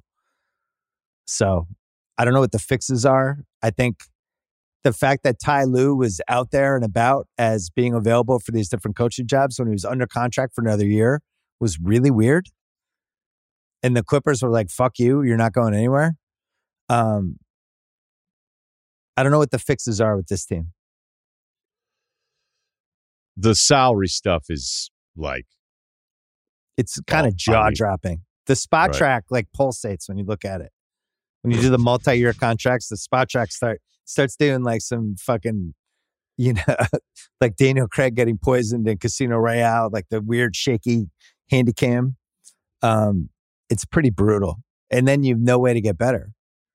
yeah, because the, the crazy thing is like the numbers on some of the other guys. We were like, okay, so let me go over this again. You're like, all right, Terance Mann's 10 and a half, 11. Uh, Zubac is worth 11 million, but he is 11 million. Covington's 12 million. Batum's another 12 million. Fucking Marcus Morris is 17 million. Oh, 17 million for next Oh. year. Um, uh, you know, you're just stuck. You have all of these pieces. Gordon's not even close to being fully guaranteed, but they'll probably bring him back. You know, and then of yeah, at this you point, have why not? They Right, remind me of those Knicks rosters from the early 2000s when they just had so many salaries. There was just the only way to get out of the mess they were in was to trade for more salaries. they just kept adding. Uh, it becomes like a ladder match for salary cap. I don't. I- and I'm laughing so hard because I'll never forget Isiah going on with Mike and the dog to explain what he was doing. And they were like, What are you doing? And dog is just like letting him have it, right? And he's Yeah. going, He's like, Well, what you don't realize, Chris, is that when you have an expiring, you can then trade that for somebody else's contract because those expirings are really valuable. And Yeah. then dog's like, Yeah, but you keep trading them for like a more egregious contract. right, And then he's like, yeah, but then those become expiring. like he, if he he didn't it's understand like a. Ponzi scheme. Yeah, right, right, right. And then And now he's running the Suns. Right. And so I was like, what? And then I even had Isiah on years later. Somebody had set it up for us and we had him on. And I was like, hey, when you did this deal here, but then you said this. And the guy that set up the interview saw me in the hallway and he was just like, he did not. He thought he was just going to come on with you and bullshit about the NBA playoffs for seven minutes. And you started going through his entire basketball reference history. He's like, I can't imagine. But again, he hated you way more than me. So I think I, I was in the clear. We ironed it up. I'm surprised. I'm surprised he didn't want to just hate you forever. Nah, we're fine. What's your next pick? Um, okay. This is actually where the board gets a little interesting. I have a couple picks left that I Yeah. really liked. Yeah, I'm going to go ahead and say Wizards again. Uh, oh, that was my next one. Great value. The problem is, is the guys that you're going to be paying, like Porzingis opting out to get more money would scare the shit out of me. I like Kuzma. Uh, I like Kuzma a certain number, and then my number one dude, your favorite player, Bradley Beal, is not that guy. He's not. I know his numbers say he's that guy, but so the problem is, is if you're Washington, you're like, we're paying A money for B minus players. Yeah, we're our big three is a 37 and 45 team. And right. then Beal has a no trade clause. So even if you want to get out of the Beal business, you still need his permission. It's tough. You never, and it's so funny because, you know, this has been House's whole life ever since I've known him of them just having these static teams of big money guys that then you can't kind of get out of the team you've created. No flexibility. This is just what the Wizards do. I think it's great value. I have no idea what Porzingis is worth. You could tell me he's going to sign for 80 for four years. And I'd be like, okay, no idea if he's going to make it two years. You could tell me he's going to sign for 150 for four years. I wouldn't be surprised. I don't know what his value is. I don't even know who they're competing against, but he was pretty good last year. I think he was like 20 and nine, something like that. And he played the whole year. He wasn't hurt. So wait, the last the last time they've been in the Eastern Conference Finals was was in the seventies. Yeah, it was the 1979 Bullets. Yeah, it's grim. It's it's about as grim as it gets. The Nuggets were kind of secretly grim too, but the Wizards even had them beat. Okay. Um I'm going to take Houston. Yeah, I, I like this because it's not just about Houston; it's about comparing Houston to everything else. Because Houston's at least a thought on the board. But uh, go ahead and explain yourself. Yeah, well, well, the board's gotten a lot harder. So let's start there. Um, Right. I don't know who my.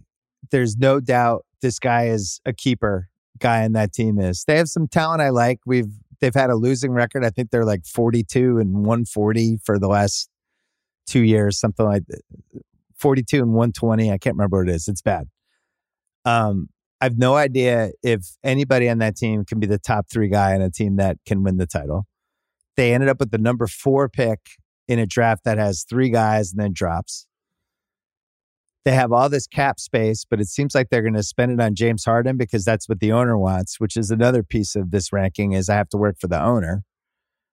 And I just think there's teams that have better situations going up and down the board. I don't really know what my go. At least I have this. I don't know what that is. So, uh, unfortunately, I'm gonna take Houston. Now they might be able to hit that number four pick.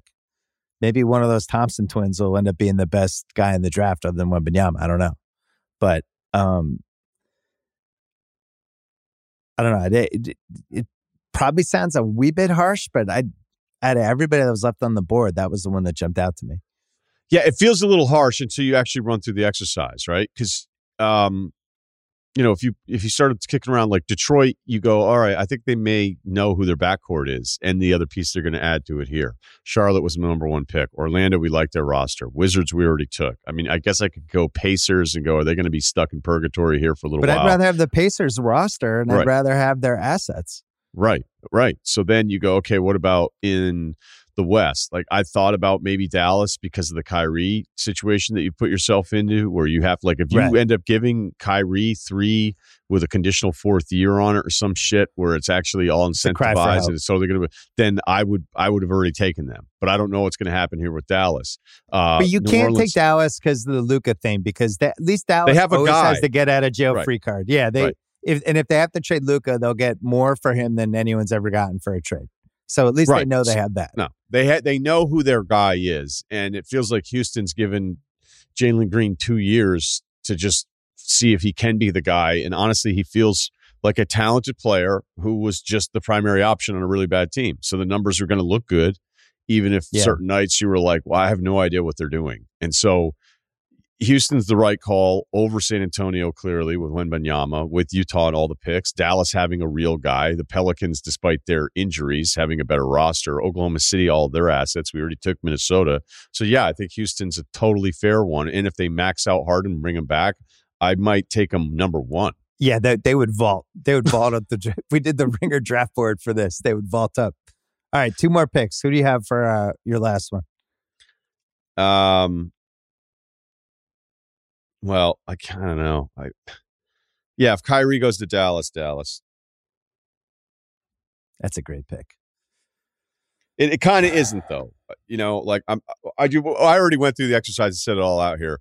Like No, I, having I'm a just top, saying good value. yeah, but having a top five guy who's kind of like a no doubt top five guy, even if he's taking some dings after making it to the conference finals last year and, and not getting out of the plan, not even getting into it. Um, that might make it wrong, but I'm just I'm adding the Kyrie part of it on top of the fact that you know they they got a Christian Wood decision to make and every other thing. So there's going to be a couple guys I don't like that are probably going to be under contract there. The fear with that trade is you wake up one morning, Luka's like, I want out. Right. Then what happens? Because the thing is, All is there's people that want to play with Luka. Like there's guys you'll hear about dudes who are like, I want to play with Luka, but there's nothing really there. And that's probably why they're going to do the Kyrie deal.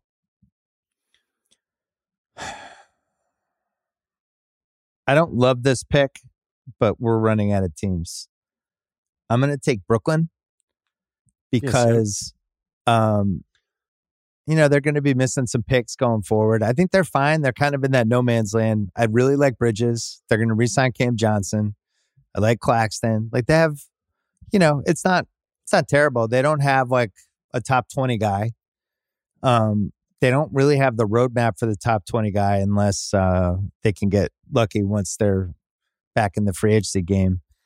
But more importantly to me is just like we had this whole Brooklyn run that really started when Prokhorov bought the team and went all the way through this Durant, Harden, and uh and Kyrie and where they had all these chances to be more relevant than the Knicks. And then the Knicks won one playoff series and it felt a hundred times more relevant in the tri-state area. There's just so many more Knicks fans. You're just you're just drawn with a dead hand with Brooklyn. The only way they can change that is if they end up with one of the five most transcendent guys in the league, but they had one and it still wasn't like amazing, you know? So I I don't that job would just be tough because you have an owner who doesn't care how much money he spends, but you've had now a few years of oh, if only that hadn't happened and that hadn't happened, that hadn't happened, and now I don't really know what your nucleus is.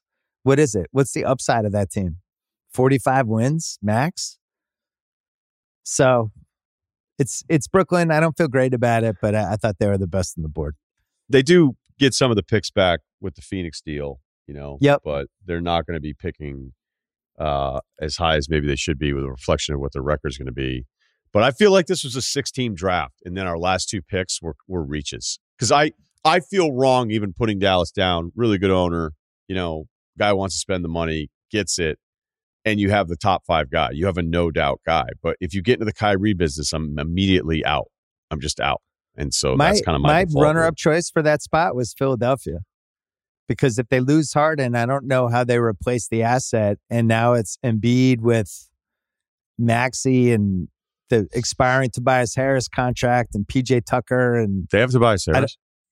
I, I don't really know what I'm looking at, and the Embiid trade request kind of looming at this point. So I, I was looking at them, but it's hard to put a team that has a top five guy. Same reason you had a tough time with Dallas. At least you have that asset.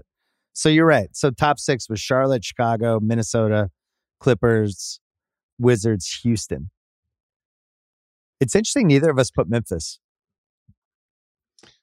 Yeah, I think just because there's a there is a version of this thing working itself out here, and when it's they're all healthy, Neither of us put New Orleans. nah, it's too much talent, even with the Zion problem. It's a problem. Right, but who would you rather have? Like if if you're I'd rather the have New Orleans than be Brooklyn. Yeah. I'd Right. rather deal with the Zion problem and hope, hey, Zion's gluten free now. He is? That's amazing. He's down to 250. He dunked over the shot clock the other day. What? Did you see his This sit down with. Malika Andrews? He really understands his diet now. Like, oh, He does? No more bread No. pudding? I'm just kidding. It's like that's coming though. That's coming. He's going to do the sit down with somebody. He's going to talk about oh, you know this. I finally look, get it.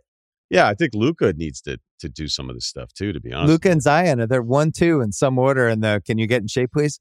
Malone's talked about it with Jokic. I thought it was interesting hearing him talk about Jokic was in shape, but not 100%. And now he's in crazy shape and can run all game. And Do you remember when Jokic was like not fat Jokic, but oh my god, did he just lose all this weight after the the shutdown Right. of COVID? Remember the pictures? Granted, pictures can look really really bad, but it all of a sudden you like looked emaciated, and you were like, oh my Yeah. god, Jokic is. And now he's like, no, it's like actually, Ozempic that, Jokic. yeah, from that point on, he's been you know arguably the best player in the league. Um, did you give your succession thoughts? I listened to you. I listened to Van. I couldn't. I couldn't get enough of it. I couldn't get enough of uh, it. And then I watched some of the episodes again this past week, and I think um, I, this this was kind of my biggest takeaway. Is I, I always knew that the car thing had to come up again. I didn't think it would come up as a passing Kendall trying to tell him he made it all up so he could connect with them, and then it wasn't really ever addressed of whether they believed him. I guess they kind Yeah. of did, and then they were like, "You're even crazier," or "This is insane," and we don't believe you, or any of that stuff. Um, going back and looking at episodes, you know, I feel for parents, right? Because there's just no way you're. You, there's, there's no perfect game for parents. Like right now, there's stuff that you're doing that your kids are going to get pissed at you about in their 20s, and then you know when they're in their 30s, maybe they'll be like, "Hey, they did a good job, and maybe I can back off a Hmm. little bit," right? Um, but it's it's a tough deal being a parent, and then there's just being an awful one, and I think what we saw was three siblings that we were getting like a real the culmination of the horrible parenting of them. And that that's kind of what the lesson was is that you know logan kept constantly saying these kids are fucking morons. We saw that video of him in the last season where he's like you guys are more annoying than my dipshit kids or my useless kids. Like he wasn't a good dad he fucked with these kids all the time the mother was terrible so that the goal was that none of them could ever win because they were all incredibly flawed and you could still see their flaws but understand them because that would be a really shitty way to grow up having a father that disconnected and a mother that was arguably even worse so that's what i thought Good synopsis. I'm going to miss it. This is the first Sunday in 10 weeks or 11 weeks when it wasn't on. i'm gonna miss it man i'm really gonna miss it. I i just love the show. Uh just there's so many scenes. There's just so many scenes that i didn't even realize like we were talking about uh sledgehammer carl.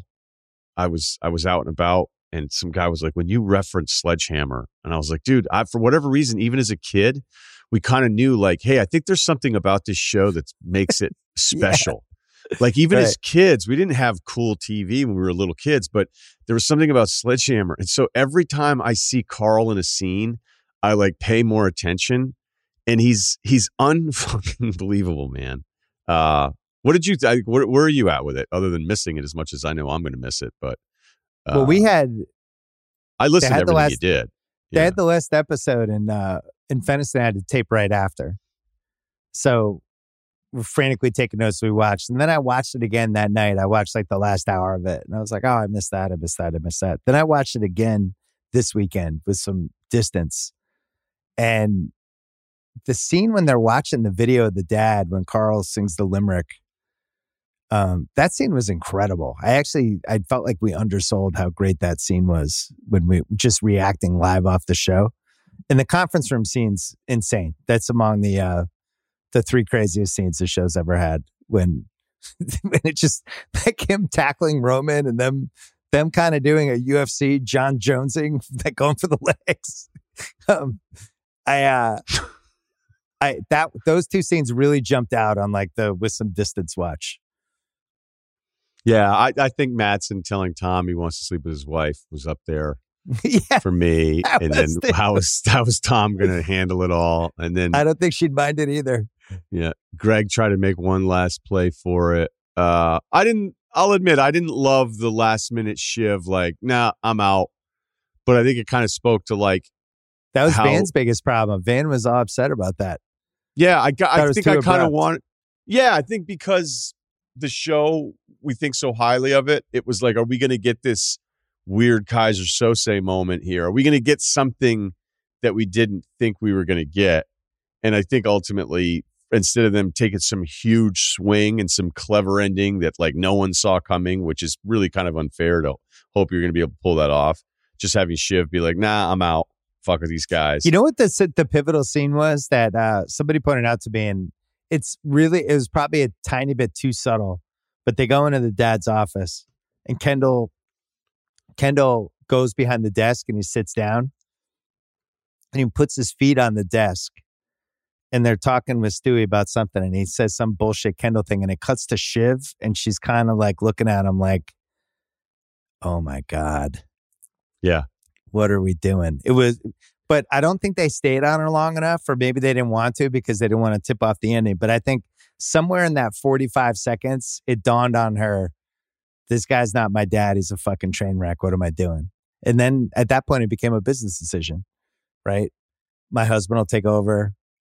I I get the sale, I get all the money from the company, but I still get some sort of like conciliary stay and Waystar. It was a smarter move. I mean, she knew more than anyone Kendall's a disaster. So I thought it rang true, but I, I see Van's point that it seemed a little abrupt. Yeah, especially Anyway. after they'd done this huge hard sell on us at the mother's compound. You with the blender and yeah, Right. yeah, King So, for like, day. So that scene, the meal fit for a king, was was really cool because it really felt like siblings, you know, Yeah. in that in that goofy way that only siblings understand each other. And everything's like on the table and nothing's too weird. Whereas if it weren't siblings, you'd be like, what the fuck's wrong with you? Right. And so I really liked that scene, but I, I felt like, okay, so that was kind of a hard sell. to come to this conclusion. So the big twist is Siobhan just going, nah, I'm out. And I was like, ah, man. But then we did get that conference room scene and, you know, it was, uh, I haven't, you know, I put it, where would it put you? Where's your pyramid? You know, I still think Sopranos and The Wire are one, two, but I think it's up there for three. I, I need some distance. It's in the running for the three spot. Do you like Mad Men more or less than Succession? You know that that's part of why I I need to do a Mad Men rewatch this summer. Have you only watched uh, it once? I think I watched it twice. I think there was a second time, but I, I need a third one. I need to dive back into it again. What's your What's your top three? Wire, uh, Mad Men, and it's just so hard to leave Sopranos off. It's just so hard. It's funny though on the rewatch where you're like, Tony, not a great dude. you know, like not that this is shocking, but he's he's just so dumb all the time. And you're like, oh, did I not pick up on this? Uh but then sometimes you, I, I don't know. I think it has still has to be Sopranos. But I got really, I got, I'll admit, I got annoyed with Sopranos at the end because they were constantly selling like the gangster side of it, and the show was getting weirder and weirder. And I still liked it, but they would do like scenes from next week, which usually I wouldn't even watch, and they would show like two guys fighting or somebody showing up to this guy's house, and then you'd show up and it's like a fever dream episode, and you'd go, this isn't it's funny like you know where your bread is buttered but you actually are trying to do way different stuff with this show so yeah i, I think wire sopranos mad men succession brotherhood showtime Hmm. One thing I liked about Succession was it actually was the right right length. Sopranos, you could have probably trimmed 15 episodes if you were doing that over again. There, there was some fat that could have been trimmed. There's no question. Mad Men was a little fat, not as fat as uh, Sopranos. And I, I still like The Wire. I, I still, I get in fights about season five. I, I just don't think the, the newspaper thing was as bad as people make it. There's so many good things in season five. People get too caught up in the Templeton part of it. Um, I still stand by the season finale as well. Yeah, see, I like that me. season finale because they didn't try to. They were only they they were reemphasizing a point that they'd made for five years. That it's just going to Yeah. keep happening. That's it. The Templeton it. thing was a miss, but it did, to me there was a lot of other great stuff in season five. All right, we're gonna wrap it up. You're doing. You have two pods coming this week. I have two pods coming as well. Uh, new rewatchables coming much later this week. I'm not even sure what movie we're doing. And this podcast was produced by Kyle Crichton and Steve Cerruti. We will be back on this feed on Tuesday. Thanks, Russillo.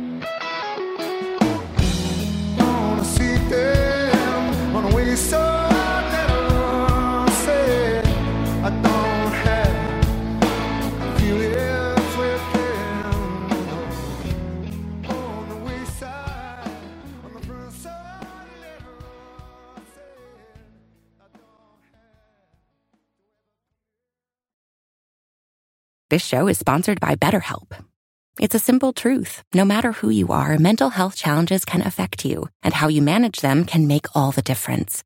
That's why everyone should have access to mental health support that meets them where they are and helps them get through. BetterHelp provides online therapy on your schedule. It's flexible, simple to use, and more affordable than in person therapy. Connect with a licensed therapist selected just for you. Learn more at betterhelp.com. That's better, H-E-L-P dot com. This episode is brought to you by 20th Century Studios' Kingdom of the Planet of the Apes. As a ruthless king builds his empire at the expense of the remaining human race, a young ape will fight for the future of apes and humans alike. Kingdom of the Planet of the Apes. Enter the kingdom in IMAX on May 10th and in theaters everywhere. Get tickets now.